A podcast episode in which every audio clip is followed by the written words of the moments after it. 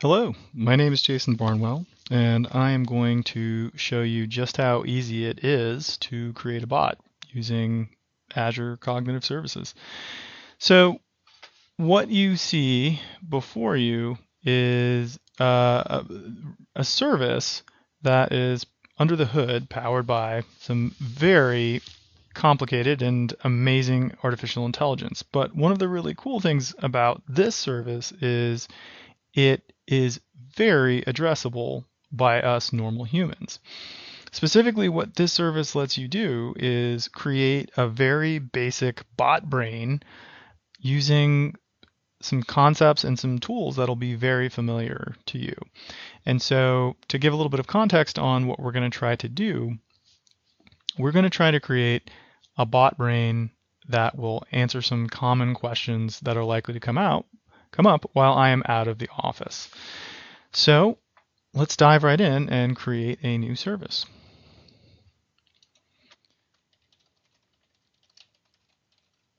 So for my purposes, I'm not going to come up with anything too creative for the name.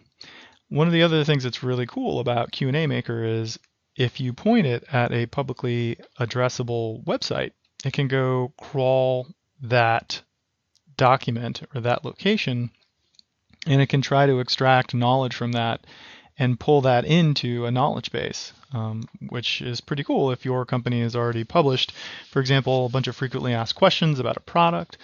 This could allow you to effectively botify that knowledge very quickly.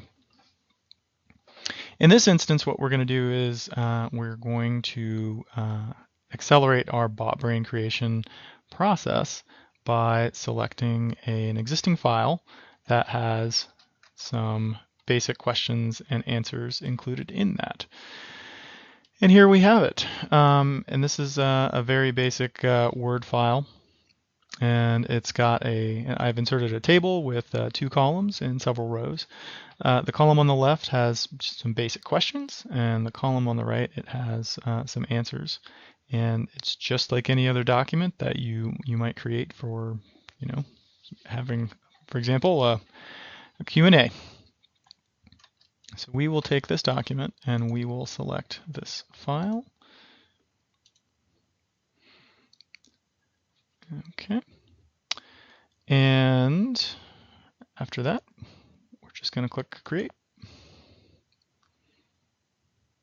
Okay, so it has extracted the questions and answers from our document and it has created those into this knowledge base.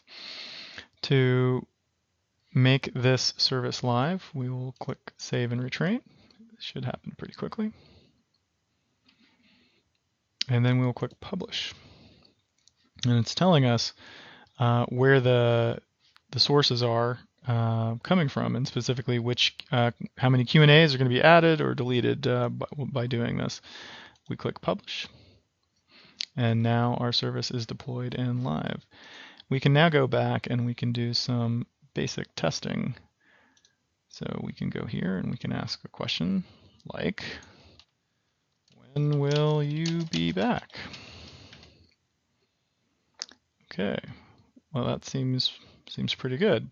What's interesting is if we go back to the knowledge base, so I just asked when will you be back, well, note you'll note that what I trained in was when will you return, and that's where the AI is very powerful. It can start matching things that are about right, um, and that's very helpful.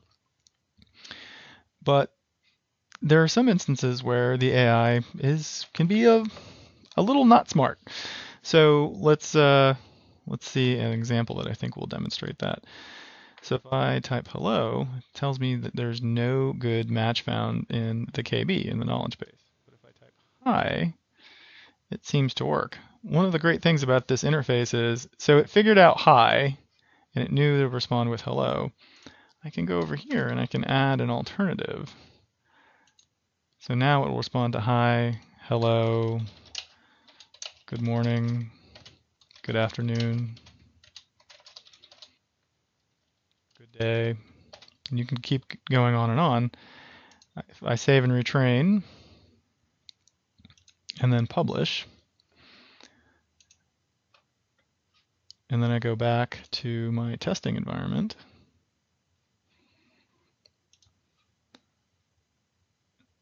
And I say things like, hello, I should get a good response now. Yes, now it knows. Uh, good morning. Okay, that's great. Uh, I wonder what happens. I don't think I've trained in good evening. I wonder what happens. Uh, yeah, okay, so it seems to be figuring things out. That's great. Um, I also put in some some other helpful things. For example, uh, who can help me? I'm not going to correct my my spelling. We'll see what happens.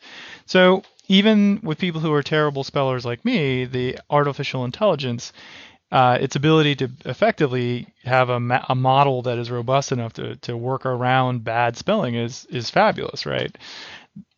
This would have been very hard to do with a typical rules-based approach, which will try to ma- uh, match on very specific rules that you have to know ahead of time. So this is a great example of the power of AI put into your hands. You can now create a basic bot brain with effectively the ability to use Word and to, to know how to manipulate Excel.